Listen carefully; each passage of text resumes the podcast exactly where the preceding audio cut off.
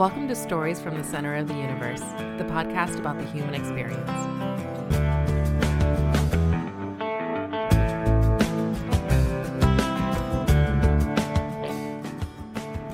Yep. All right, Jeremy Mulder, welcome to the Center of the Universe, man. Thanks for joining us. Thanks, man. Thanks for having me.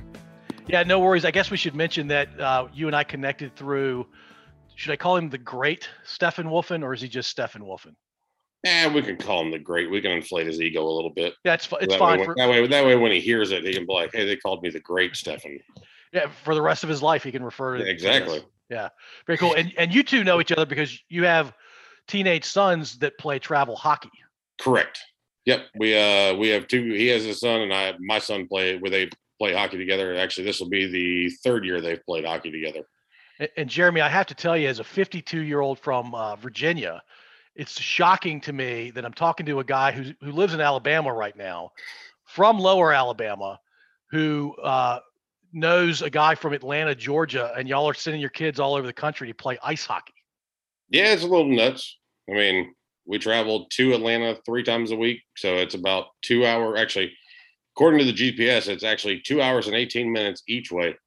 Uh, we do that three times a week just for practice, and then we go all over the place for different tournaments and friendly games. And It sounds like a part time job for you and your wife. yeah, pretty much. All right, so i- is I your mean, it, son? take- it takes up a lot of time. how many kids total do you have? Uh, just one. Just the one. And, Oh, yeah, and- no. If I had more than one, I would not be doing any of this. I Hockey was is gonna way say- too expensive. you've got you've got a full time gig, which we'll talk about later, and then you've got Yep. uh, a second full time gig, uh, getting your kid all over the country to Yeah, play ice hockey Pretty much. All right, well, let's let me ask this: What position does he play? Yeah, he's a goalie. He, does he have aspirations of uh, playing at higher levels? Uh, he does. His goal is to hopefully make it to the NHL one day, or at least, I should say, at least get college paid for. If that would be awesome, right? If he gets Yeah, college paid he- for, Yep, he wants a Eh. college scholarship, and if he's able to go even further, then the sky's the limit for him. I'm I'm rooting for him just because you and I now know each other. But I'm also rooting for him because if he made the NHL, he'd have to be the first kid from Alabama to make. I believe actually he would be. that's that's crazy. I think about, don't- right? I don't think. I mean, we'd have to look it up later, but I don't honestly. I don't think there's anybody from Alabama that's ever made it to the NHL. They're they're all Russians, Canadians, and, and guys that grew up in like the Northeast and the North Midwest. Yeah, and there's some in California and Arizona. Really? Yeah. Uh, what's his name? Um, Auston. No, not Auston Matthews. Yeah, no, it is. It's Auston Matthews. He uh he was out in Arizona. Who is he? Uh, he plays for Toronto. Okay. Yeah, he plays for Toronto. He's he actually grew up in Arizona, like grew up in Arizona and stuff. Actually, a friend of ours. Thinking about our friend, I remember now. A friend of ours. He grew up playing with him. Oh wow. Yep. Yeah. You think d- desert when you think Arizona, you're not thinking ice hockey. Yeah, no, I don't think ice hockey in. Arizona. I've been to Arizona. It's terrible. I don't. I've I mean, actually- for me personally, I don't like Arizona. I mean, if anybody listens to this and they're from Arizona, I'm sorry, Well, but I just don't like Arizona. It's entirely way too hot. When you can walk through a Walmart parking lot and you go inside Walmart and there's tar footprints because the ground is so hot, that's a problem. It it seems uh, inhumane or unhuman. A little bit. And I've got family in Arizona, and they're like, "Why don't you come see us?" It's, No, it's I'm too hot. It's too It's hot. 120 degrees out there. I'm good. Yeah. I'll stick with my humidity. Yeah. Why does anybody live at 120 degrees willingly? I don't know. Yeah. It doesn't make any sense. All right. They like it out there. I don't. Yeah. I, I I have no uh, desire to go out there either. All right. Oh, so no. you, you grew up in uh, Pensacola, Florida, which you and I refer to as, like a lot of people that, that are familiar with the area, as Lower Alabama. Yes, sir. L.A. So what was it like- Alabama. What was it like growing up in Lower Alabama? Uh, actually, it wasn't too bad. Big Navy town. Um, big football scene. Um, we've got so the high school I went to. We had we it's the actual high school Emmitt Smith graduated from. Okay. Uh, I actually got to meet him my junior year. They added his name onto the football state. Well, it's a bowl, but they added it onto the football field. Added his name into it. He came in and they had a whole ceremony for it. Uh, did a lot of fishing. growing up right there off the Gulf and went to the beach a lot. Like to the point now that as I've grown up, I don't even like hanging out at the beach. It's beautiful there, right? Oh no, it is absolutely. I mean the white the white sugar sand beaches and I mean, there's plenty of stuff to do. I mean, especially as you got older. All right. So when you were uh, when you had time to yourself to go do whatever you wanted, what were you doing most of the time? When, when you were like 10, or, 10, 11, 12, that kind of thing. Uh, well, 10, 11, 12, I was either fishing with my buddies and their parents or whoever, and either that or doing woodwork with my grandpa. Really? Yep. And you you're in woodworking, which we're going to talk more about in, a- in a bit. But uh, Yep. and, and I- I'm not trying to be funny when I say this. Do you have all your fingers? I do. I got all 10. A lot of guys that work around. Actually, a uh, couple weeks. Actually, a couple weeks ago, I almost cut off this thumb. ah, whoo. I was about this close to cutting it off, and then I caught myself. Is is Grandpa still around? Yep. Does Grandpa pa have all his digits? Yep. That's that's unusual. Yeah, I don't know. Like I know, I know plenty of guys that have got you know deformed fingers or missing fingers and stuff. But I mean, that is one thing he instilled in me when I was younger was safety around tools, and it's kind of, I mean, I got all ten of my fingers. Yeah, you, you got to be uber natural. focused and uber serious, right? When you're around that stuff. do what? When you're working uh, with wood and, and you're cutting and you've got blades whirring that can slice through bread like it's butter, you got to be Oh, yeah. super focused and uh, and really careful. Yeah, no, exactly. Yeah. Uh, wh- when you were a teenager, what were you doing? Uh, playing football and still doing woodwork, helping build houses and uh, all kinds of different stuff, cabinets, doors, anything, everything, and then fishing. What what position did you play in uh, football? Uh, I was a guard, and then I also played linebacker every now and then, and sometimes I would play uh, defensive tackle. Did you enjoy playing the line? I did, I did. Guards I've, got the I've pull. always, I mean, I've always been a bigger dude, so it was kind of fun to push other bigger dudes around. Uh, how how big of a dude were you in high school, height and weight? Uh, when I graduated my senior year, I was 6'2", 315. oh my goodness! All muscle, right? Yeah. Yeah. Three fifteen. Yep. All right, so you you graduate high school. Did were you like I'm I'm going to join the army because I've I've been waiting for a while to, to get in the army, or was it? Uh, no. So actually, when I graduated, I went to the Pensacola Junior College down there. Um, I did that for a semester, and I was like, yeah, no, that's not not really wanting to do college. Uh, and then, so I it was about a year, and see, I graduated in May of 05, so and I joined in August of 06, so a year and two months. Yeah. Uh, and then I decided to join the army. But before that, I was actually going to join the Navy as a fireman. So I was a fireman down in Pensacola, um, and I was working on my EMT and all that stuff. And then I was like, all right, well, I'm going to join the Navy and be a fireman. Had my contract, or I had went to MEPS and all that stuff. Everything was good, and then was getting ready to go swear into the Navy and go off to basic. And my recruiter called me and said, "Hey, they're changing your contract. You're going to be you're going to be this." And I was like, "All right, well, I don't know what that is." And he was like, "It's an aviation fueler." I'm like, what do you mean? He goes, "You're going to be on an aircraft carrier or wherever, and you're going to fill jets." And I'm like, "I'm not doing that." yeah. And he was like, "Well, you have to." I was like, "No, I don't. I haven't raised my right hand at all yet." And so I went next door to the army recruiter, and I was like, "Hey, man." I want to be infantry. And he looked at my ASVAB scores and he's like, You're not going to be infantry. He's like, You need to be a medic with your background. I was like, All right, whatever. I'll be a medic then. You get to do hard stuff like the infantry. You just uh, you're fixing them up instead of uh, Yeah, exactly. He was like, You'll get to train with them. You'll get to do all the fun stuff with them. He goes, But you'll be the medic. I was like, All right, whatever, man. That works. And then August, uh, August 3rd, 2006, I took off and joined the army. All right. So, did you serve because you had always wanted to serve as a as a younger kid? I did. I did. Yeah. My uh my grand both of my granddads were in the Navy. Um three of my uncles were in the Marines. Two of them did like four years, and then the other one he did 20 plus years in the Marines. And then my great grandpa was in was actually in the Army Air Corps during World War II. He was a uh, B 29 nose gunner. Yeah. All of them, all of them badasses. I'm sure, right?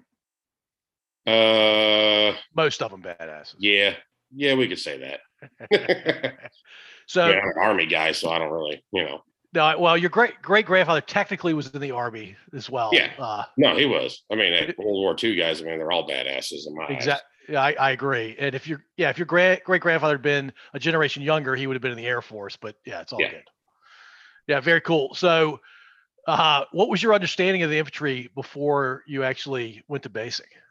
Uh, they just go shoot things. That's all I knew about. I was like, hey, cool. I want to go shoot things. Let's do this. Like, Well, you- sounds like fun. You did a lot of fishing. Did you hunt as well? Yeah. Yeah. Okay. Yeah. So you you you knew your way around a weapon. Yeah. Oh yeah. Where'd you go to uh, basic? Uh, basic? Fort Benning. Went to Fort Benning, Georgia for basic. That's not, not too far from where you grew up, right? No, uh, it's about six. Well, no, no, four hours. I'm sorry. Yeah. I'm thinking of Atlanta. Six is uh, Fort Benning. Or did the did the I know the Navy did this. I'm pretty sure the Air Force did this, but the did the Army have stress cards in No, basic? not when I went through. Did they ever? I don't think they ever have. Uh, I've heard they do. Oh Yeah. no, that's that's awful, right? Yeah, I I never got anything. It kind of like, it, it kind of defeats the whole point of basic. Ba- basic, the whole one of the major points is to tear you down and to build you back up the way the Yeah. Army wants to build you back up. exactly. Stress cards Destroy you, make that. you feel worthless, and then the army goes, "Hey, now I'm going to mold you into what we need you to be," Yeah, right. and it worked great. It works great, and it's one of those things that you you don't want to do again, but you look back at fondly, right? Oh yeah, no. While I was going through it, absolutely miserable. As soon as I graduated and my drill sergeants were nice to me, I was like, "Hey, you're not so bad of a dude. Like you're actually pretty cool." And they're like, "No, we just have to be like that because you're a private and you're a trainee." And I'm like, "They're like, you're not a trainee anymore." I'm like, "Oh." Right.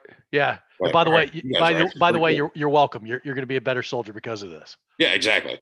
They're like everything we did, all the stuff we made you do, all the horrible things we said to you. You're good now. I was like, Yeah, we were we were just like an older brother. That's all we were. yeah, Yeah. yeah, pretty much. It was like an older brother picking on the younger brother and making him into a man. Yeah. And, I mean, and it 19 works. years- a 19 year old me, I was going, whatever, dude. All right, you can yell at me. I've been yelled at before. I had football coaches. All right. So when you went to basic, what did you weigh in at? Uh, I weighed in at basic at 260. No, 280, What did you uh, leave basic at? 230. Whoo! That's that's a lot of push-ups, a lot of running. and a lot of fat boy diet. Did they uh, basically tell you what you could eat and what you couldn't eat? Yeah, no, absolutely. Yeah. Yeah, I mean, I, I mean, my my recruiters are like, "Hey, man, you're a bigger dude. They're gonna put you. They're gonna tell you what you can and can't eat." I'm like, "All right, whatever. I really don't care. Like, I've done diets before. Cool, let's do it." That's uh that's a lot of weight in a sh- pretty short period of time. Yeah, Yeah. Uh, and then uh, I guess you you're in units that are doing hard stuff, and so you you maintain a, a good weight, right? yep. And actually, when I when I got done with AIT, I was down to 195. Wow. That was the lowest, and I looked sick. Yeah, I was gonna say you probably didn't look, look healthy. no. I I couldn't remember the last time I'd been that weight. Yeah, 195. You were probably like a freshman in high school, maybe. Mm, yeah, eighth grade, freshman in high school, probably. Yeah. Wow. Yeah, So 315 as a senior in high school playing football to 195 by the time Yeah. you finish AIT. How long was AIT for? Uh, you were a combat medic, right? Uh oh Lord, it was six months. It's a long time. Yeah. Most AITs are like two, three months. Uh, Yeah. Medical and intel tend to be really long. Yep. So Actually, tell- there's there's some medical MOSs. They're there for almost a year. wow. Like um, what is it? The uh, Mike Six guys. Um, because there's there were some guys they were they would be there for combat medic school and then they would go straight to Mike Six to be an LPN. Oh, then really? they- The- the Mike sixes are, are there a lot of them? Uh, yeah, actually there are. Uh, they don't call them a Mike Six now. I don't know what they call them now. They got their own whole MOS now. But when I joined, you were a 68 whis- whiskey with a Mike Six. Uh, was like an identifier, Right. uh, like a special skill, and you Yep. became an LPN. So L- LPNs weren't in the field, right? They were in hospitals. Yeah. straight hospitals. Yeah, yeah, yeah. Hey, let me go back to basic. What, what's uh either your fondest memory of basic or just the the thing that kind of sticks with you as a uh as a crazy thing or just a, a memorable? Uh, okay, that's actually really easy to answer for you. My very first weekend there, it was a Sunday. Uh, we go to breakfast chow, and one of the dudes in our platoon got caught going to the ATM because he said he wanted to go AWOL. And we are like, oh, great. And our drill sergeant caught him. And we did not stop getting smoked until 9 30, 10 o'clock that night. And we started off at like seven in the morning. Oh, it was just, Just a all 14 day. and a half hour smoke fest. Yeah, in the in the PT pits, running around, running up and down into the barracks and stuff. And then our senior drill sergeant came in that night because we all got up at like five in the morning and started cleaning the barracks a little bit. So there was a little bit of dirty mop water and trash in the trash can still. Well, our senior drill sergeant came in that night and got really mad. He had his low crawl underneath the bunks to sweep his floors and dumped the trash can all over the barracks and spilled mop water everywhere. And I was going, How are we supposed to clean this place, dude? Like the other drill sergeants got us outside doing push ups and stuff in the dirt. Like you're mad because your barracks aren't clean. I get it, but how Yeah. are we supposed to? Like, that, that that was a one two punch, man. They they do what they oh, yeah, it was terrible. It was absolutely terrible. It was probably the longest day of basic. You probably lost eight pounds that one day. Oh, I don't doubt it at all because we would go eat lunch and then it'd be like, oh, hey, guess where we're going? We're going back out to the PT field. Oh, good. I didn't like lunch anyways. Oh, now it's dinner chow. Oh, no, we're going back out. I didn't like dinner either. So, That that was a, a, an expectation setter and an attention getter all in one.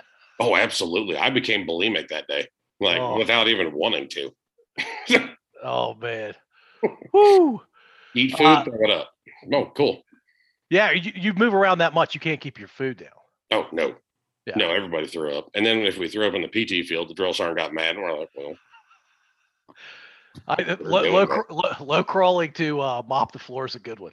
Yeah, he did under the bunk, three people side by side. And he said, if you move the bunks, we have to start over. Bunks got moved a lot. So if, if you're a drill instructor and you also happen to be a sadist, you're in heaven. Oh, yeah, absolutely. I feel like some of them are because there's one dude when I went through basic, he he got a pleasure out of just making dudes cry. I was like, Yeah, that, that was probably his goal. yeah, oh, I wouldn't doubt it. All right, so uh, six months at, at Sam Houston. Yep. Uh, did you enjoy that experience? Uh, actually, I did. Got to go do some fun things. Uh, got to see the Riverwalk down there in San Antonio.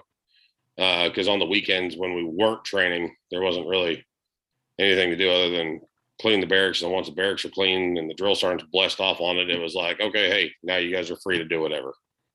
You know, you hang around the area, or some guy, you know, you get a group of dudes and we get taxis and go downtown and you know go hang out down at the Riverwalk and just walk around down there and do whatever. Yeah, it's not a bad uh, city to be stationed in. A lot, a lot of places where you go to AIT, you're in the middle of nowhere. Yep. No, but I mean, Fort Sam is right there. It was, if I remember right, it was like a 10 minute cab ride from post to downtown. Yeah, that's that's great for, for an army post. That's yeah. I mean, and we go, we'd go walk around down there, spend the day down there, and be back by whatever time drill sergeant told everybody to be back and be in formation for the nighttime, like head count or whatever it was. And it'd be it. yeah. Uh, what's the coolest thing you learned at uh, AIT for 68 whiskey? Oh, let's see. Probably how to do a cric. What? T- tell me more. I'm not a medical guy. What's a cric? Uh, so basically cutting the throat and putting an airway in. like a trach? Yeah. Whoo! Yep. You- Never thought I'd learn how to do that. And then I did. And I was like, so I had you- to actually have to do this. And they're like, yeah. And I'm like, I should probably really pay attention. How did you practice? Were you doing it on uh, Uh, just dummies. Yeah. They had a, like a mannequin head or whatever. And then it had a piece of thick rubber across that was supposed to simulate skin, but it doesn't because it's like half an inch thick. Right. and you're supposed to cut it and all that stuff. And then it had the anatomy there of the, you know, the trachea and all that stuff. And then you practice putting the tube in and inflating the balloon and sealing everything off, securing it. And, but that was probably, that was probably the most like interesting thing I learned. Cause a lot of other stuff I already knew how to do because of, you know, working with the fire department and stuff. Because you already had some medical experience. Yep. Did that come in handy? Uh, yeah, actually, I made the EMT portion of AIT really easy. Yeah, that's cool. Uh, you have all these skills today, or a lot of those skills still Yep. today? Yep, I still maintain some of my certs. Um, and then I actually, for my son's hockey team, I do all the, uh, or I do not all, I do a majority of the medical stuff. Like I'll take a look at kids if they get hurt or uh, do concussion testing on them and stuff if the team manager's not around. So, Does Does anybody call you Doc? no. Were you called Doc in, the- uh, when you were in units? Oh, yeah. Of course you were. Yeah. Oh, yeah. No, I wasn't Mulder. I was Doc. Hey, Doc, get over here. All right. Uh, all right. Yeah, it's not a It was always good when there sometimes. was a group of like six of us around, and you, you and then somebody yell, "Hey Doc, come here!" And we all look around and like, "Oh wait, you're in my platoon. All right, now I'm coming over to you. I got you." we had to figure out who you were yelling at. Right. Yeah, it's not not not an obvious immediate thing. Yeah, no, All right, so you finished AIT and you you told the army you wanted to be with an infantry unit or something like an infantry unit, right? oh no, I didn't get an option. So it was no part of the because I forgot it's the army. They don't care. Yeah, you're gonna go where the army needs you. Yeah. I was initially going. I was initially going to Italy, then I was going to go to Alaska, and then I ended up at Fort Lewis. Uh, Italy's 173rd, right? Air, Yep. Airborne guys, and then uh, Alaska's 24th or 25th, Uh, twenty fifth, 25th, and then Yep. uh, what what unit was at Lewis? Is it second ID. second ID. Well, there's Okay. a couple of them. There's triple nickel. There's second ID, and then you had the Rangers and SF guys up there too. Yeah, West Coast for the Rangers was at Lewis Yep. primarily. Yeah, that's cool. And were you happy to be stationed at Lewis? Uh, initially, no. Just because I was like, holy crap, I'm way up north, never been up here. But then actually, it kind of grew on me. Um, it was actually, it actually turned out to be a lot of fun, especially when my wife got up there and we had our son and we were able to take him to like Mount Rainier and up into Seattle and Tacoma area and all that stuff and see everything they had. I mean, it was completely different than growing up in flatland Florida. Right. I mean, never seen, I'd never seen really mountains or anything like that before. And like we'd, we'd walk up, we'd wake up, walk out our back door, our back door and look at Mount Rainier every morning. It's gorgeous up there. It just rains a lot, right? Yeah, it, everybody says it rains a lot. I mean, it does, but it's not like it's not like southern rain. Like it's enough to get your clothes damp and make you uncomfortable. But like no, not like down here in like Alabama or growing up in Florida where it was like you walk two seconds to your car as soon as you leave a door and you're drenched. Like no, you could walk to your car and be like, oh, my clothes are a little damp up there. I'm like, all right, and then they dry off, not like having to wring out a shirt or anything like that because you walked outside your mailbox. Right. Yeah, Yeah. I got it. Yeah, yeah. I never So- used an umbrella up there. Really? Okay. Nope. Uh, it's a misconception that, that I've had for all these years. Yeah, no, I mean, like I said, it rains a lot and it's cloudy and all that stuff, but it's not like it's not like a thunderstorm. It's not like a torrential downpour. Yeah, no, absolutely not. Yeah, yeah. Okay. Absolutely not. It's just enough to make you uncomfortable and piss you off at times. So you were in a were you in the Cav uh a Cav Yep. troop? I was in a Cav uh, Cav squadron and did six years up there with them. And then actually, when I got down to Fort, I got stationed down at Fort Benning. I ended up going back to another Cav unit. So my entire career was in the Cav. Six years in in a Cav unit in a row? That's unusual, right? Oh, well, actually, if you look at it, it was eight total. Six That's a long at Fort time. Lewis and then two down here. Yeah, but the six in Fort Lewis, uh, typically Army guys don't stay in the same unit for that long. No, Yeah, so uh, really. I mean, it's like three, four years and they're gone. But when we got back from our when we got back from our first deployment, they let some of them leave, and then the other ones, they all fenced us to stay with the unit. yeah. And then we ended up deploying a second time, and then I finally got to leave. Was uh, what size unit deployed the first time you deployed? Was it the entire division? Uh, well, it was our whole brigade. Yeah. Okay. Yeah.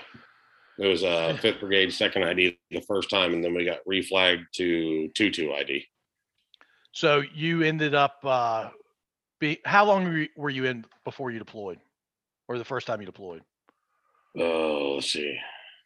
I had been in our unit for I got there in April of 07, and then we deployed in June. No, July of 2009. Yeah, July of nine. So you, July of 09, because it was right after my son's birthday. so you'd almost been in three years. Yep. The first time you deployed, were you looking forward to it? Were you anxious? Were you scared? What What was running through your head? Uh, actually, a whole lot of mixed emotions. It was, you know, it was kind of all right, cool. Now I get to actually like go do what I signed up to do. You know what I mean? But then it was also the well, crap. I've already had guys killed over there, like friends of mine that I went to AIT with, and I'm like, I got a wife and son now. You know what I mean? But it was also at the same time going, yeah, but this is kind of what I signed up to do. You know, Yeah. it was excitement. It was excitement. It was fear. It was just a mixture of everything. It's it's a hell of a uh, thing to to rationalize going to something that dangerous when you know uh, you have loved ones that rely on you and want you to be around, and you're doing something that uh, could make you not come back. It's uh, oh yeah, no, it was a it was an eye opener. Whenever I was 22 and filling out a will, I was like, never thought I'd do this at the age of 22. I figured I'd be you know like 50 or older before I filled out a will, and then they're like, hey, you need to fill out a will before we deploy, and I'm like, oh, I don't know how to do that. It's part it's part of the checklist, right? Yeah, they're like, don't worry, we got we got you know JAG to help you out. All right, cool. Let's fill this thing out. And they're like, hey, if you come back a vegetable, do you want your wife to make the decisions on if they pull the plug? I'm like, sure, she can decide. cool, whatever. Qu- qu- questions nobody should have to answer, especially a 22 year old. yeah, no. I'm like, you guys know something I don't know? Like, I don't even know where we're going. Like, So- is it a bad area? Is it a good area? Like, Well, so what what was Fifth Brigade's mission over there? Uh, it was well. At first, it was kind of like a counter guerrilla thing, and then it turned into win the hearts and minds of Afghans. So that happened in 09.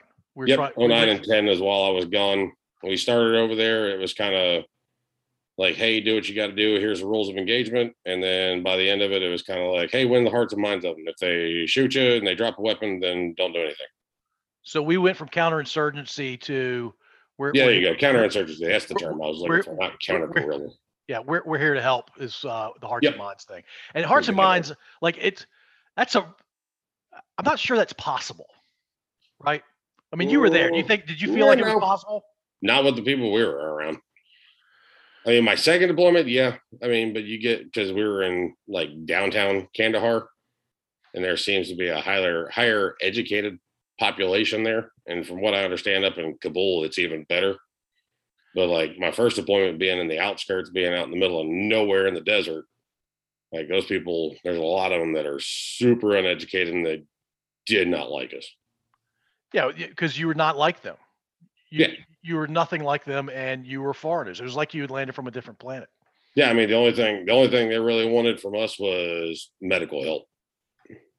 yeah so it was small villages and taliban Yeah. yeah uh and so that, that entire deployment was it uh counterinsurgency work the entire time Uh, yes and no. Uh, it, it just kind of depended on the mission set. I mean, there'd be times where you know our unit would go through and you know go through a village and search everything and all that stuff, and then we'd also have times where it'd be win the hearts and minds. Like we'd go do medcap missions where we'd bring all the medics, go set up in a building, and say, "Hey, all you guys come in here and we'll treat you. Whatever illness you got, we'll see if we can fix it." you know, any injuries you got, we'll wrap it up, we'll clean it up, we'll do do whatever we got to do. If you got a cyst, you got a boil, we'll cut it out for you. You know, I mean, just try to make everybody happy.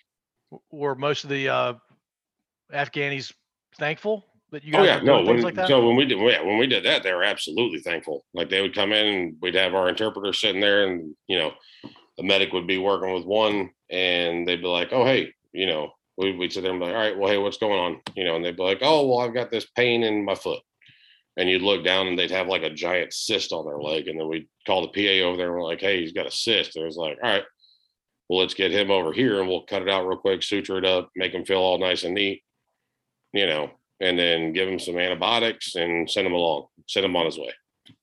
You know, Yeah, so or they when come up doing- like, oh, hey, we've had a cough for like four weeks. Okay, well, here's some antibiotics. Here's this, here's that. You know, make sure you're taking this, make sure you eat when you take it or whatever it was, you know, and this should help you feel better.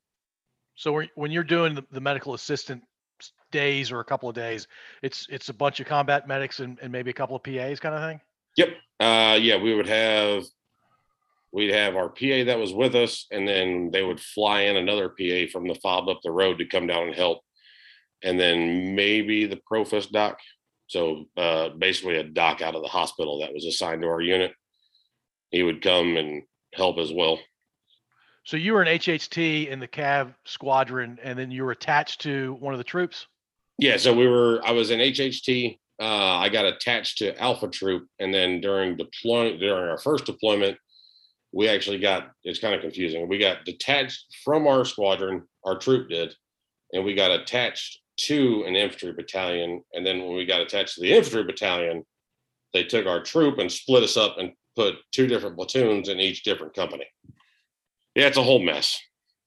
Makes sense in my mind. I explain to other people, and they look at me crazy. I'm like, No, I, I, I mean, it depends on the mission, depends on the commander and all that, and what they want to do. And Yep. there's lot, lots of rules about what they can and can't do. And I'm sure they didn't violate the rules, but uh, the casual. Oh yeah, no, absolutely not. No, I mean because they took so whatever whatever platoon they from us that they put with the infantry battalion, they took a platoon from the infantry company. I'm sorry, whatever platoon they took from us to put with the infantry company, they took a platoon from the company and put it with our troop. So, it wasn't like they took our troop and completely disbanded us across the infantry. They actually had our troop working with them, but they had two infantry platoons and then one cav platoon, where everybody else had two infantry platoons and uh, well, yeah, they all actually we all had thinking about it now, we all had two infantry platoons and one cav platoon. And, and you guys were Stryker, but effectively dismounted where you were, Yep. or Yeah, no, we did we did a lot of we we initially did a lot of driving around with the Strykers, and then we also did a lot of dismounted stuff, walking through the villages, walking through the bazaars, anywhere and everywhere. did did Strykers really work in Afghanistan? Uh, believe it or not, yeah. Huh. I mean, for the most part. Yeah, it seems odd to me. I, I think of the entire country as being very mountainous, but I'm, I'm guessing it's not. No, so where country. we were, it was actually where we were. It was actually pretty flat. Now, I mean, up north, from what I understand about northern Afghanistan, I don't think a Stryker would work. I mean, I think it might. I mean, it might. I mean, I've never deployed up in that area. I was in you know RC South area, and there was a lot of flat land. I mean, yeah, there were there were mountains and stuff, but that was over in like Helmand where the Marines were. I mean, we watched we could see the mountain range that divided us and Helmand. But Yeah, did, other than that, I mean, it was just flat desert and roads. did you feel like you were in a pretty remote part of the the uh, country, given what Oh, yeah. U, U.S. supply could do? Uh, what do you mean, like, uh, like for Like, getting did it supplies? Yeah, if you needed something, would it take a long time to get it to you? Uh, yes and no. I mean, it, I mean, we had we had just about everything we needed, but like, you know, if you wanted to go, like, uh, if say you wanted to go to the PX or whatever, you know, I mean, the guys on Kandahar could just walk up the road and go to the PX. For us, we had to drive like an hour and a half up the road, or two hours. I don't, I don't remember how long it was. It's a, but we'd have long. to we'd have to drive up the road to go to the PX to be able to get whatever. I mean, and then there were times they would come down and see us and bring stuff from there, like you know, cigarettes and dip and energy drinks and razors and all that other. Ooh, excuse me, all that other stuff. Did you? Uh, I, I only needed two things when I deployed. I, I wanted Diet Mountain Dew and dip, and if I got those, I, I was happy. Yeah, no, dip and cigarettes. That was good. Yeah. And it, it- did you ever run out? Mm, once or twice. Yeah, it's it's not a good good day. No, and then you would smoke an Afghan cigarette, and those are terrible. Why were they terrible? Were they not tobacco? Were they something else? Oh no, no, they were. They were just. It was like a like a Marlboro Red, but like a hundred times worse. It was terrible. like you take a drag and you're like, oh God, there's my lungs. Yep, I feel those. I feel every bit of that. I just lost a couple weeks off my life. Yeah, oh yeah. That track, yeah. Smoke a cigarette and you lose about a year. So were you in, in a lot of firefights the first deployment?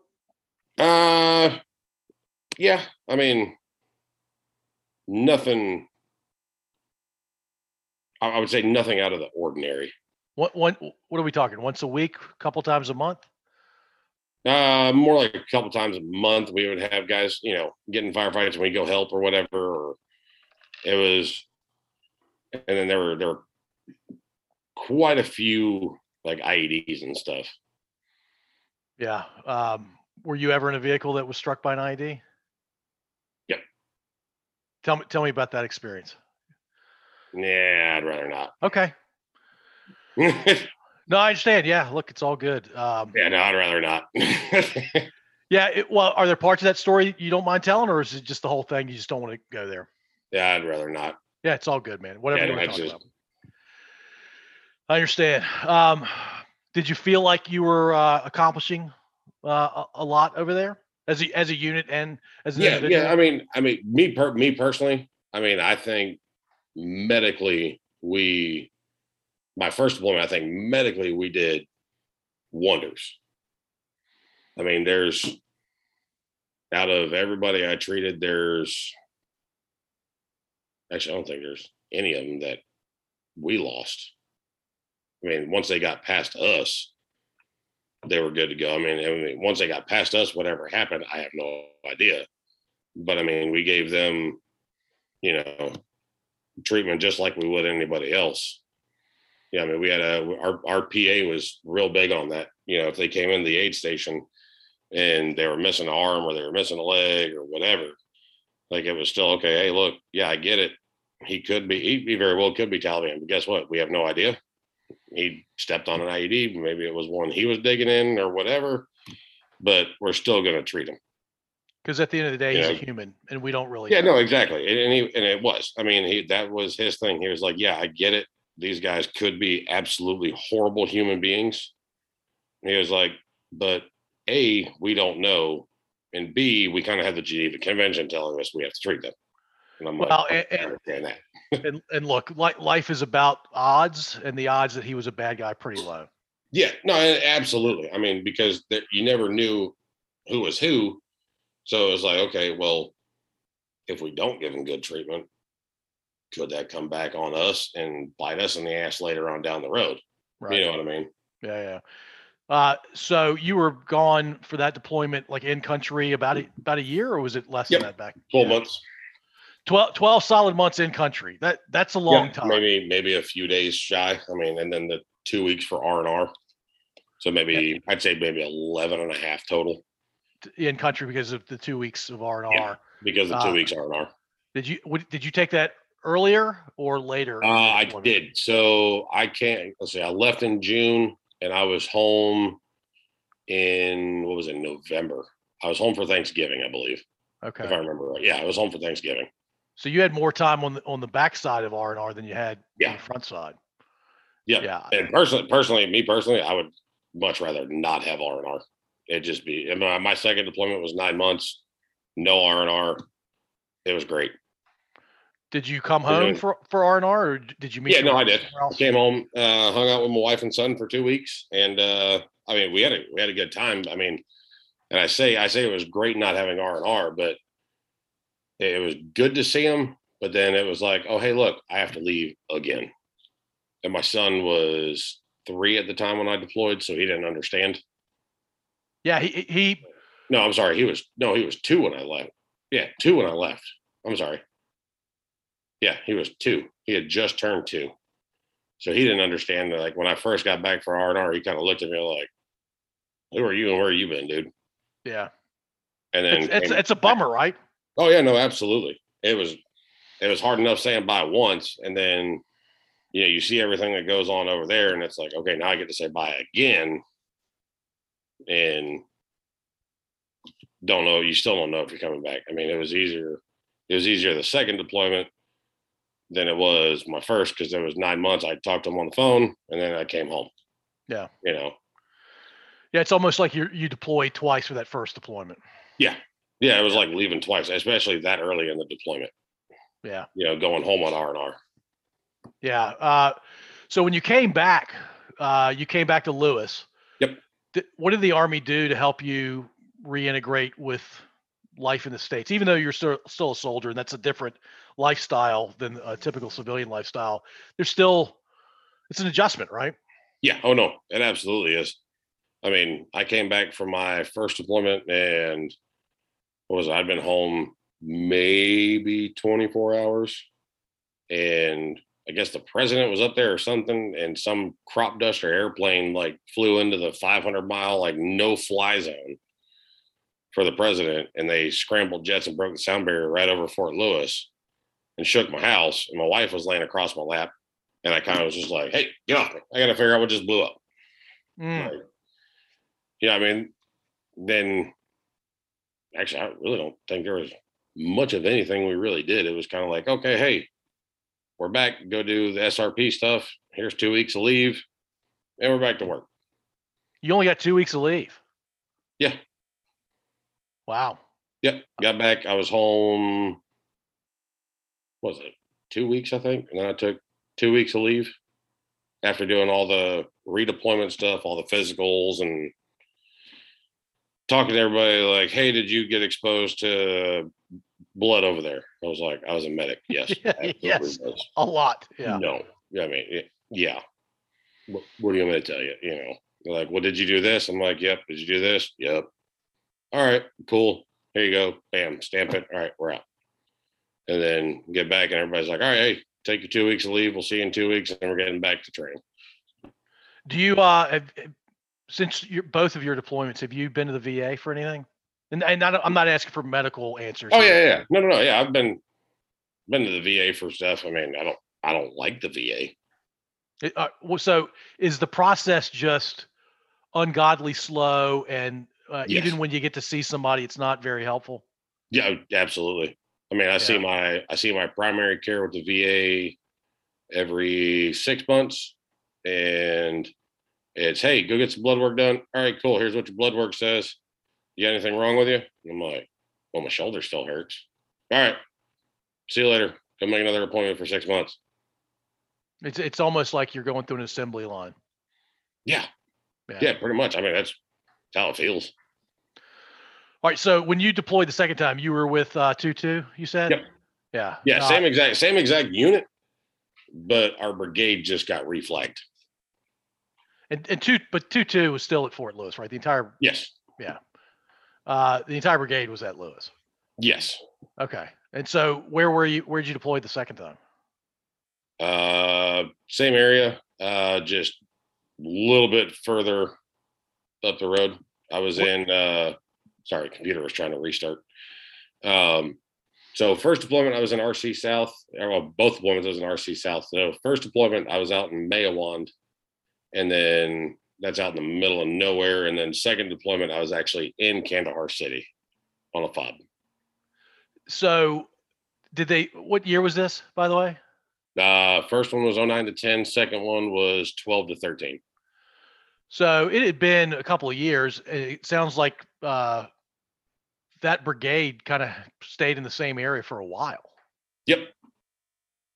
Wow. No, ours. Uh, actually, yeah, no, we did. We were actually were in the Well, I'm, same. so, I'm in division. Sorry, that division stayed in the same place Yeah. for a while. Yeah. Yeah, yeah, yeah, no. The, I think division was there uh, because when we deployed the first time to Afghanistan, uh, second ID's, I think it was third or fourth brigade was coming back from Iraq. There was a whole big thing of, oh, look, the last vehicles coming across the Iraqi border, blah blah blah. Like they were doing that as we were leaving.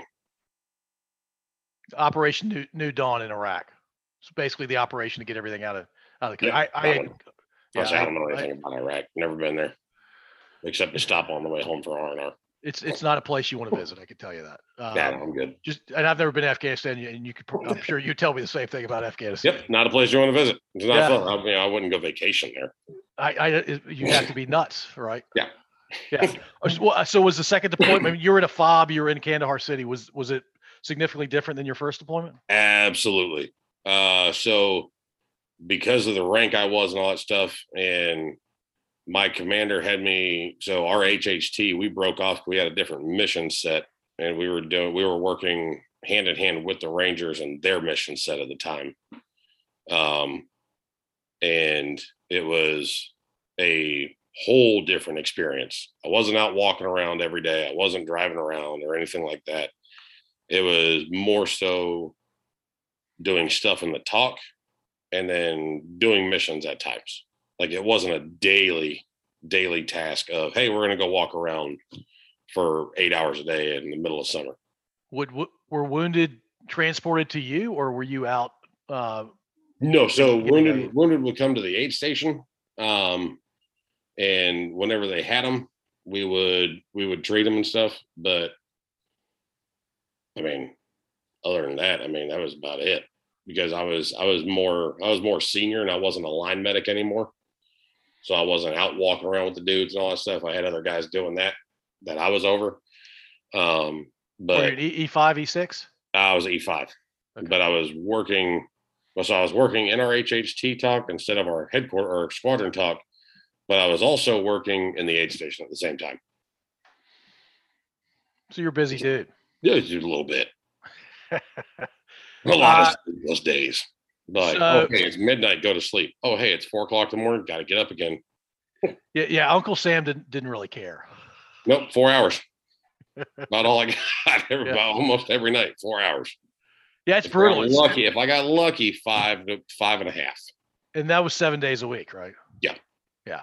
The, the whole deployment. Yep. Yeah, that's uh that It makes, it makes it makes the days go by really quick when you're that busy. That's the, that's the good news. Yep. The Yeah. bad news is you're bone tired most of the time. Oh yeah, no, absolutely, Yeah. absolutely hard. So when when you left in 13, did you feel like Afghanistan had changed from from 09 to 13, or did did, did it feel like deja vu? Mm, not really. You know, I mean, it it, it kind of felt the same. Didn't feel like there was much of a difference. I mean, I can tell you there were from the first time I drove through can like the first time we drove through downtown Kandahar in 09 to the last time I left Kandahar on a helicopter. I mean, looking at it, nothing changed. Mm. Everything looked the exact same. There was no improvements. There was nothing. I mean, there was more stuff on the road, but Do, you think the attitude of the Afghanis had changed from uh, 09 to 13? Mm, I didn't. I didn't really have a lot of encounters with the Afghanis. I mean, there were there were some missions we went on, but it would be more of my commander talking and me just being in the room with him because I had the radio to help him. And I mean, he'd do most of the talking. I wasn't really paying attention. Yeah, I mean, it Yeah. wasn't it wasn't like so the, the whole medical thing changed as well. So my first deployment, it was yeah, bring your bring your wounded to us. You know, they, they if they step on an IED or they get shot, like bring bring your bring your wounded, bring your kids, bring your husband, bring your wife. You know, if they get messed up, bring them to us. We'll treat them. Second deployment, it was if they came to the fob, it was like, nope, hey, take them to the Afghan hospital up the road and let them do it. Hmm. So it was a whole whole different ballgame medically. Wh- Why do you think that decision was made to to send them to their own medical help? Uh, my best guess is to kind of force them to do it on their own. Yeah, uh, help them uh, mature essentially. I mean, yeah, yeah, help them mature. I mean, but I think it was also kind of like a, a security kind of thing. Yeah, Yeah, I mean, there was always the threat of suicide bombers or this and that, or the you know green on blue incidences and stuff like that. I mean, it was, I think it was more of a security thing, but yeah. So when when you got came back from the second deployment, you came back to Lewis. Yep. And then a little while later, you end up at Benning. Yep. And and you're still uh, you're an E5 combat medic. at- Yep, at I was Benning? uh, E5 promotable uh, right before I left, and then uh, I'd been E5 promotable for a while actually, because you know, lovely medic points, you can't ever get promoted. It's hard, yeah. man. Oh yeah, they were maxed out for like a year and a half. I was like, this is stupid.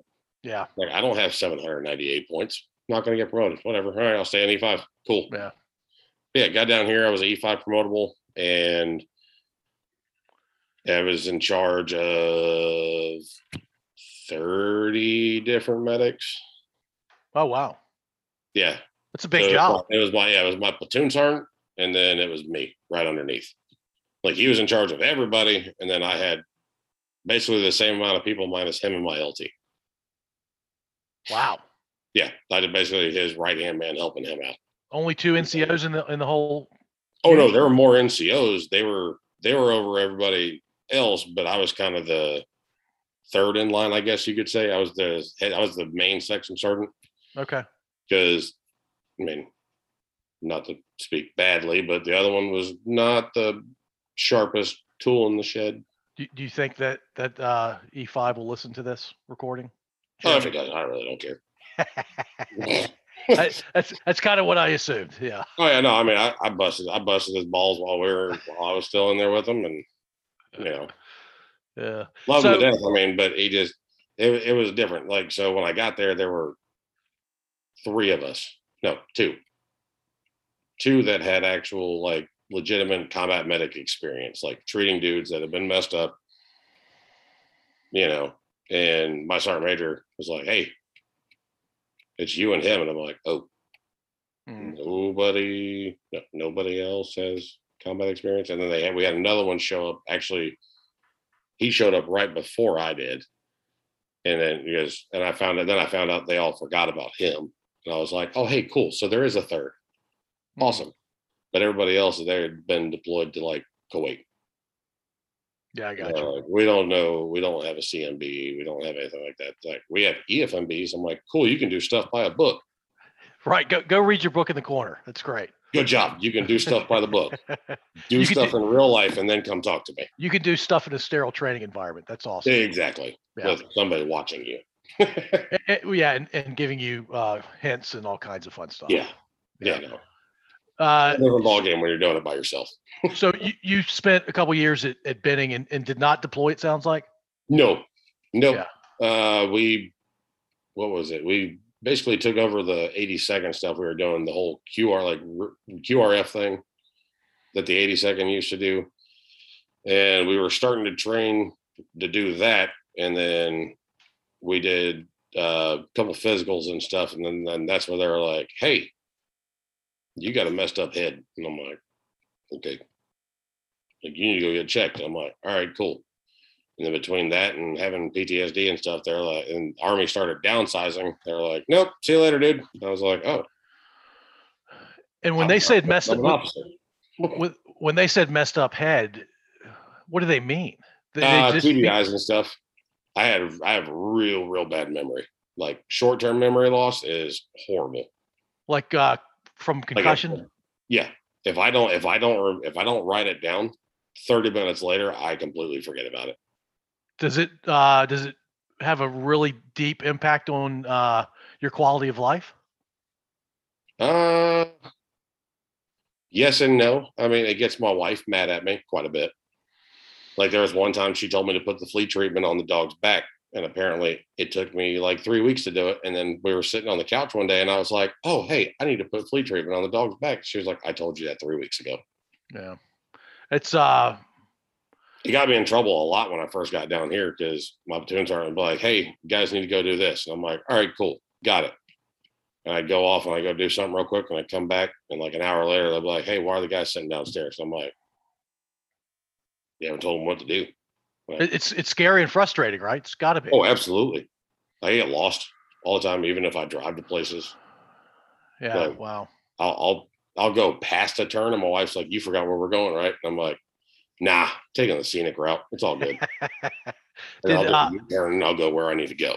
does it does it get better over time, or does Nope. it stay about the same? Nope, it's gotten worse actually. Oh wow. yeah, that's that sucks, man.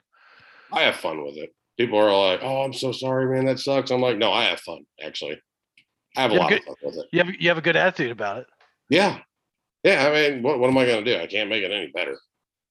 Yeah, you, you figure out how to how to live with it, and uh, Yeah, I mean, we've we've my wife and I have figured out how to manage it. I write a lot of things down, to write a lot of notes to myself, especially having my own business, I really have to write a lot of notes to myself because otherwise things wouldn't get done. And then I also have my wife who's like, Hey, hey, you didn't write this down. And I'm like, thank you.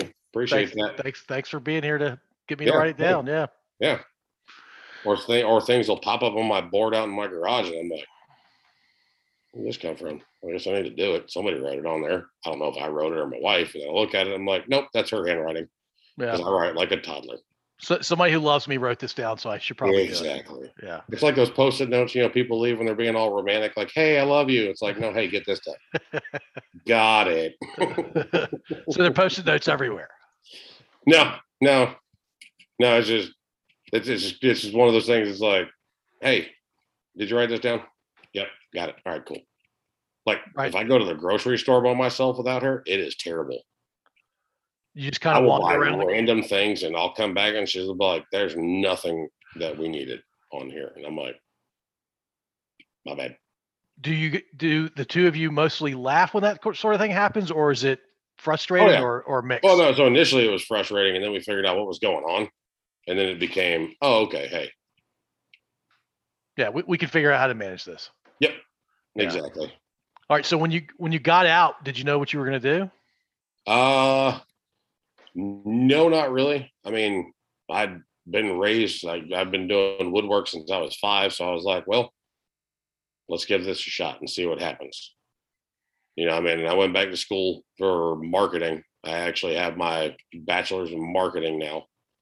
Um, but that hasn't turned up anything because apparently I don't have enough marketing experience in the civilian world, which I don't have any. To get a, to get a marketing job, Exactly. Yeah. But it helps you with your business now, right? It does. Yeah. That's Yeah. cool. So so uh, how quickly after you got out of the army did you form your company? Uh, let's see. I got out in what in the world? Is Sorry. it popping up on the on the computer? Yeah, that was weird. Yeah. I hit the. All right, how do I get this back? All right, I have no idea. What the world is going on? You're still good with me. I can hear you. Okay, that'll work. Can you still see me? yeah, yeah, you're good. If it's not bothering you, it's not bothering me. Yeah, no, it's all good. No, so it uh I mean we so we started doing everything and it was more so of like a a side gig kind of thing. Um hey there we go. And uh then in June we actually met our business partner we have now. And he uh it The- started the- off The June that, right after you got out. no, no, no. Sorry, I'm sorry. June of 2020 Oh wow. is Okay. when we met our business partner, and he. uh So we we'd done different things for friends and family and stuff like that, saying, "Hey, you know, if you want to build, just let me know." X, Y, Z, and we did that. Um, and then it became a business. Well, it became a business idea in December after I'd been working with our now business partner for a while. Uh, and then we actually launched the USA Flagworks business in April of this year. So you guys are brand new. Yes. That's brand awesome. new. So, I mean, like I said, I did it as a hobby, you know, just as something to do while I was going to school, you know, and it wasn't like bringing in ungodly amounts of money or anything like that. It was just, oh, hey, cool. Look, I got a little extra spending money. Awesome. You know, but now it is full fledged like, hey, we hit the ground running in April and haven't really looked back since. So you guys are rolling. Yes. So so tell uh, the listening audience what what uh, USA Flagworks does.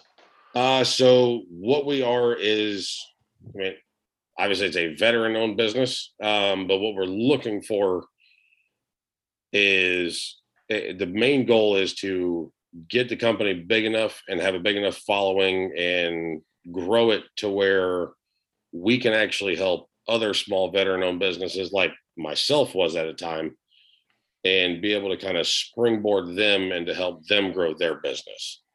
So, because my my business partner saw an opportunity with me and was like, "Hey, man, here's what I want to do. I want to help you. Like, and then after we got talking about it, you know, between him, myself, and my wife, it was like, hey, we should actually try to find small veteran owned businesses, bring them in. We put them on our website for, you know, a month or whatever, promote the heck out of them with everybody he knows, everybody we know, because that dude knows knows everybody. And get them to where they can make their businesses even bigger and actually help them propel everything. But what we do right now is we make custom flags. So we've got three different size flags. We've got a personal size flag, a living room size flag, uh, a waving flag that we do where the wood actually waves, and then actually you can see it behind me because I just we just unveiled it. The uh, draped flag behind us is our newest one. Um, and so the drape flags are not customizable. All the other flags are completely customizable. We can put names, logos, anything you want on there. We put it on there, and within as soon as you order it, within two to three weeks, three weeks is the maximum. It is shipped and coming to you. It just depends on the workload we've got at the time. Are you doing all the woodworking yourself, or do you have people helping you? Uh, so it started off as myself, and I before we actually launched everything, we were doing flags with our business partner. We were doing like ten at a time, just to send them out to his people to see what they thought of them. And I would get maybe five done a week. And then my wife stepped in was like, "Hey, because she's got a she's got her bachelor or her bachelor's in law and her master's in management." And so she kind of came in and everything she learned in school. She's like, hey, no, we need to do this this way. And she came up with this whole like step by step thing of okay, now we need to do we need to do this and this and this and this on these days. Cool, got it. She'd be like, hey, you need to have these seven flags done with, you know, cutting them out or putting the logos on there, and then these next seven need to be done whenever and we're now actually up to being able to do about 20 of them a week. That's that's pretty good throughput. Oh yeah. No i actually i give my wife every bit of credit on that one. Yeah uh, if your wife's like my wife she can figure out processes a lot better than i can and she's oh, certainly oh, yeah. a lot more a lot more organized than i am. Absolutely. Like i thought i was organized and then she came in and started helping me and i was like i fought it at first. I was like no. I'm stuck in my ways of doing things this is how I do things. This is how things are being done. And she was like, no, we need to make this way more productive. She's like, you have way too many flags to be doing it your way. She's uh she's smarter than you maybe. Uh, I know oh, my wife is, and, you, and, at this point in your marriage, you probably learned that uh, happy wife, happy life. Yeah, but also kind of acknowledge the the knowledge that she has. Yeah, and then it makes things even better business wise. Right. You, you could be way more productive, way more effective. Because I, I will tell you right now, I was ineffective. Well, I mean, get my way, and then she stepped in and was like, "Hey, no, this is what we're doing." And I'm like, fought it for about two days, and then I finally realized what she was doing, and I was like, "Nope, okay, actually, this works way better than anything I did." Jeremy, you weren't uh, necessarily wrong. She was just more right than you were. Yeah, no, yeah, I like to look at it like that. That's actually not a bad way of looking at it. I was right at for two days, and then I was like, okay, no, I'm dead wrong. no, I'll I'll throw in the white towel. I'll wave the white flag. Like, hey, yep, no, I surrender. Your way is a hundred times better than mine is. Yeah, right. So if our if our listeners uh, want to check out your products or want to purchase something, how do they do that? Uh, so they can either go well, to, to purchase them, they have to go to www.usaflagworks.com. Um, but if they want to, you know, reach out and send us a message and ask us any kind of questions or anything, they can either go to the Facebook page. Uh, they can just search at USA Flagworks, and they can send us a message on there. Or if they go to the website, there's a uh, email down there. It's the support at usaflagworks.com and they can send us an email saying, Hey, how does the process work? We've got plenty of videos that we can send them. Uh, actually, on our Facebook page is the video of how actually that flag right there was made. Uh, it's not a full video; it's little snippets of it showing the showing the process. Um, Actually, no, I'm sorry. I take that back. It's not that flag. It's the colored version of the flag. So we have a red, white, and blue version, and then we have the subdued version of the the drape flag. But uh, they can go on there, send us an email, and my wife runs the email for everything on that. They can ask whatever questions they want. Say, hey, you know, how does the process work? Can you send us pictures of whatever? You know, if they don't see a picture they want, or if they want to say, hey, can you put this logo on a flag before I order it? Send it to us. Absolutely. We'll let you know. Hey, yeah, we can do it, or no, we can't. That's, and, and about 99% of the time I can put it on the flag and I do everything by hand. Every every bit of detail on a logo is burned by hand, everything. You, you're very, very talented, Jeremy. I can tell. The, a couple times I've been to your website. I'm like, wow, I didn't know that some of the things you're doing were even possible. Yeah, no, I appreciate that, man. It's a it's a huge, huge compliment. Hmm? You can say it was. Yeah, she can- she can join. Tell her tell her she can speak into the mic. Come on over. I wanna come- no, what were you saying? Oh, that one. Yeah, the flag we just made. Okay. Yeah, no, she reminded me again. no, so actually, because initially we weren't sure if we were able to. So the the hockey world, I don't know if you've read about it, just had a fairly significant loss on July 4th with one of the goalies from CBJ. I did not know that. Yep. So the Columbus Blue Jackets, one of their goalies had there was a firework incident and the goalie actually passed Oh my gosh. due to injuries and all that stuff. So we actually have our business partner called us up and said, "Hey, man, need a big flag fast." And it was like eleven thirty at night, and I was like, "Huh?" And he was like, "Yeah, need a big flag fast." I said, "All right, cool. What do we got?" And he's like, "Hey, we're going to make a flag and we're going to send it to their organization as a as a tribute to him."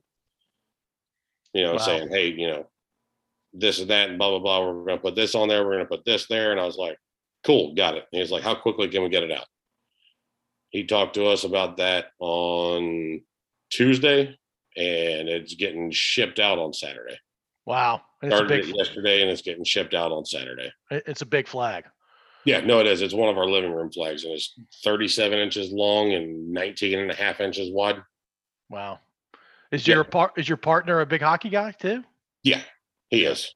Yeah. Huge hockey fan, huge, huge into hockey and all that stuff. Um, and he's been, like I said, he's been a huge help with everything with his connections and all that stuff and getting the word out about everything and helping grow the business.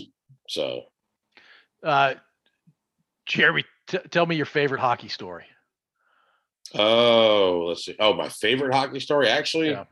So it would actually be my son. So his uh his what was it? His first year playing travel hockey. He got his first oh no, his first game he ever played as a goalie. So he got um he got what was it 20 the team lost like 28 to 0 Oh, he had put goalie pads on like three times. The kid that was supposed to be the goalie broke his wrist, and his coach calls us and says, Hey, I need you to bring goalie gear for Jake to play in this tournament. And I'm like, dude, he's put goalie pads on like three times. And he's like, It's all good. I'm like, all right, whatever. First game he plays, loses 28 to 0, comes off with the biggest smile on his face. Like my wife and I are like, God, he's gonna hate this. Comes off with the biggest smile on his face, and he was like, "That was awesome." I'm like, "But you sucked." I didn't tell him that. I'm like, "You let 28 goals in, dude. Like, kid didn't let in any." yeah, but I had fun, Dad. And he was like, "I had a blast," and I'm like, "All right, cool. You really like doing this." And then about three, four months later, he got his first shutout, and he looked. He came off the ice mad, and I'm like, "Why are you mad?" Like you got your first shutout, dude. Like you should be happy. Like if you were 21, I'd take you out to go get a beer. Like, like, hey, congratulations, dude. And he was like, I didn't do anything. That's the point, sir. I was like, hey, don't don't be mad about that. Like, that's the purpose of it. Yeah. You don't want to do anything as a goalie. Like that, that's good. That means your team is keeping the puck away from you. And he was like, but we won, and I just stood there. Yeah. Now I- he gets a shut. Now he gets a shutout, and he's all excited. Yeah. But I always remind him, like, hey, your first shutout, dude, you hated the world and everybody who lived in it. like you were just mad. And he was like, no, I wasn't. And I'm like, oh, absolutely. It, it, it's all about perspective. As an adult, you really appreciate a shutout. As a kid who just wanted to mix it up and have fun, I get Yeah. his point. Yeah. Yeah, he was like, he was like, I touched the, he was like, I stopped like two pucks. And I'm like, that's good. and he was like, but I didn't do anything. That's all he kept on talking about. Well, I didn't do anything. I didn't help my team win. And I'm like, no, actually, you did. Yeah. Yeah. Of course he did. All right, whatever. have one that's different. Oh, my wife actually has one that's different. What you Does she, got? want, over does, she, does she want to tell it directly? Yeah, come Yeah, here real I quick. will, I will tell it directly. I don't want to be on camera. yet. Oh, she doesn't want to. Well, we don't. We don't share the video. She'll We don't it share the directly. video. We don't share I'll the video. Correctly. Can you hear me though?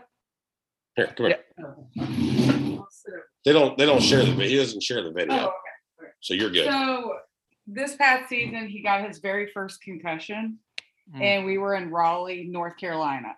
oh yeah, I forgot about this. Um, Raleigh for us is about an eight to nine hour drive. Okay.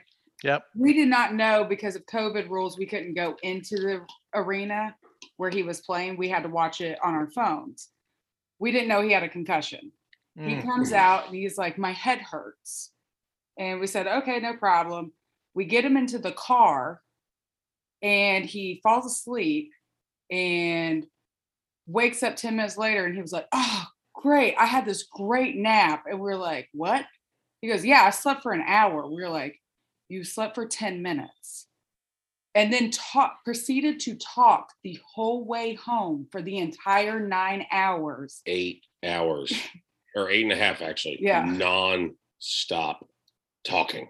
And That's how we found out he had a concussion because normally you can't hear him at all. It was terrible. you have to like check the back seat to make sure he's not like we didn't leave him at a gas station.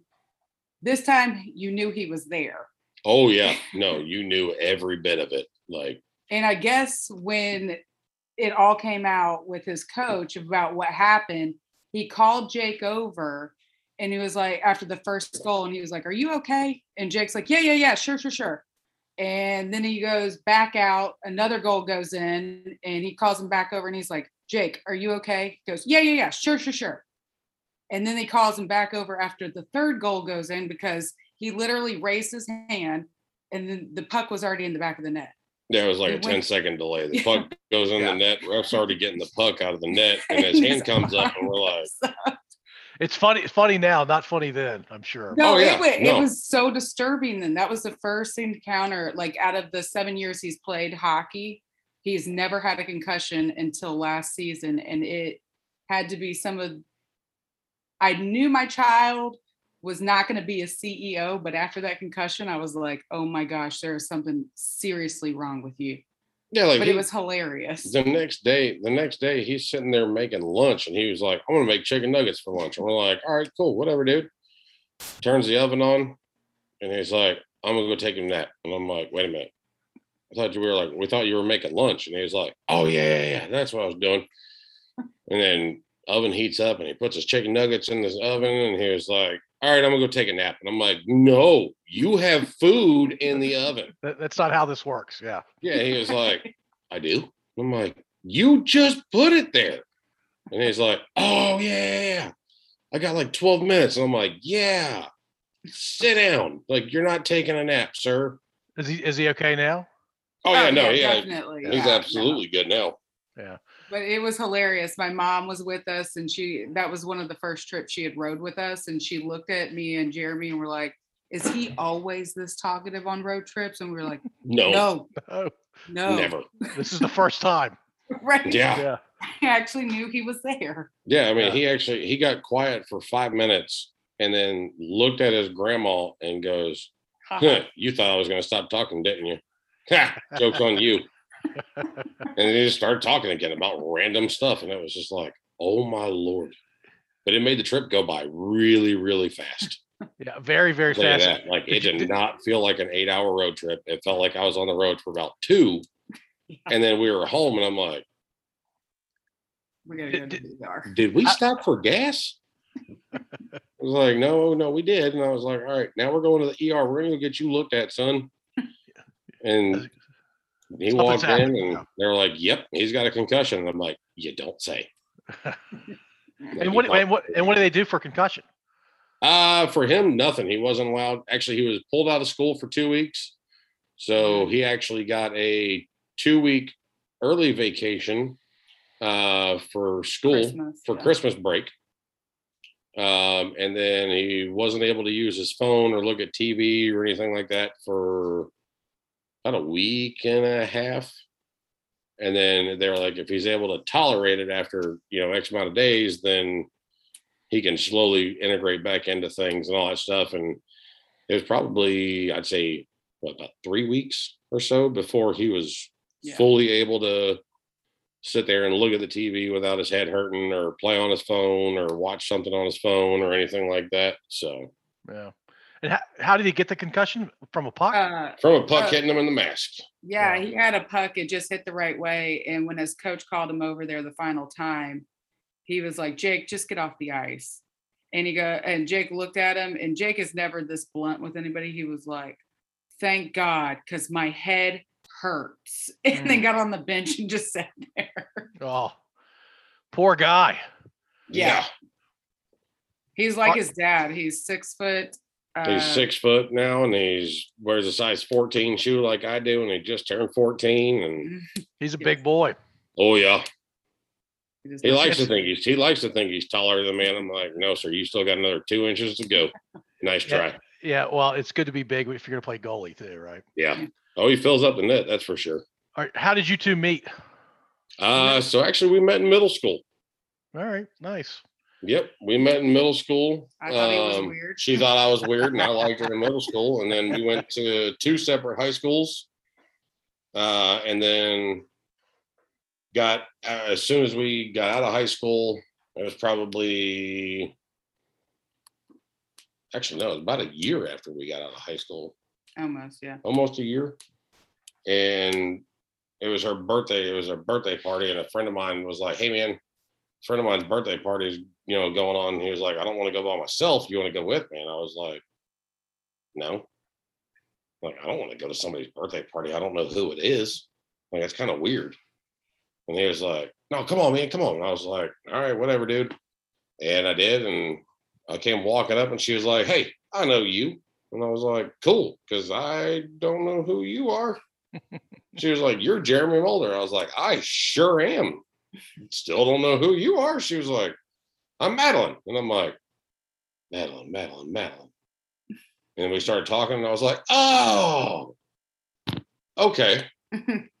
and that's kind of it. Like, just took off from there and been married for 14, almost 15 years now. And Oh, so y'all got married before you joined. Yes. uh, uh, no, we got engaged before I joined, and then Mhm. got married. Actually, I went home for Christmas leave, actually, to get married. Mhm.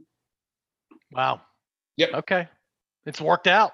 Yeah, no, we absolutely. got married at 19 years old. got married at 19 years old and been going strong. I'd be looking for my third wife probably if I got married when I was 19. nah, I've got my one and she's my rock. yeah, no, it's all good. That's biggest awesome. supporter on biggest supporter on the woodworking thing and everything else, and actually the biggest helper too. Yeah, she's- She's got you set up, man. yeah, well, no, I mean she'll go out there and she'll work with me. She'll burn the back of the flag. She burns the stripes on the flags and does all the sizing of the logos for everything. Traces all the stars out so I can cut them out real quick. And. That's awesome, man. oh Well, yeah, hey- no, we're a dynamic duo. Jeremy, we're right at an hour and a half, and uh, I don't want to take any more of your time. And we typically go about an hour, 15, hour and a half.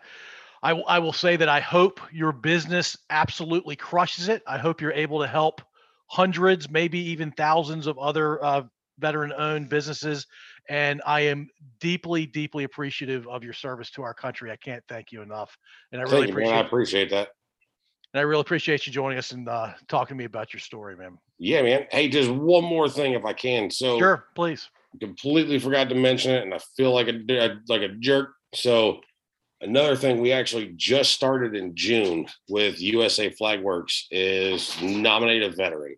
Mm. Uh, it's for to be the Spotlight Veteran of the Month. So if anybody who's listening knows a veteran they want to nominate, send us an email at support at usaflagworks.com or send us a message on our Facebook page. give us a write up on them. say, hey, look, this is why I want to nominate him. Here's his info. This is what he did in the military. This is what he's doing after the military, he or she. And let us know. And then every month on the 15th, we decide who it is. And whoever gets uh, whoever gets picked receives a f- free flag from us that says Spotlight Veteran of the Month. It's got a little set of dog tags on there. It says the month and year on it. No, that's a great idea. And this is, you can nominate certainly guys that are uh, out of the military, but e- even guys that are current guys and gals that are currently serving, right? Uh, not necessarily. So we're looking for we're looking to get their story out of what they're doing, like what they did in the military and what they're doing now. Got it. So it's, So it's kind of then, bring, then bring now. light of, hey, look, this guy was in the military and or this girl was in the military. And now look how super successful she he or she is outside of the military. Yeah, they, they did some amazing things in the military, and they're and they're still doing amazing things after. Exactly. Yeah, no, that's a great idea. I love that. Yeah. Very cool. Eventually, eventually we'll get to a service member of the month. We're just starting with veterans of the month. No, I got it. Yeah, makes So- sense. That's awesome, man. All right, well, cool. Hey, I'm gonna stop the recording real quick. Thank you for listening. If you enjoy this episode, please subscribe to wherever you listen to podcasts. We'd also really appreciate if you'd rate and review us. You can find us at scodupodcast.com.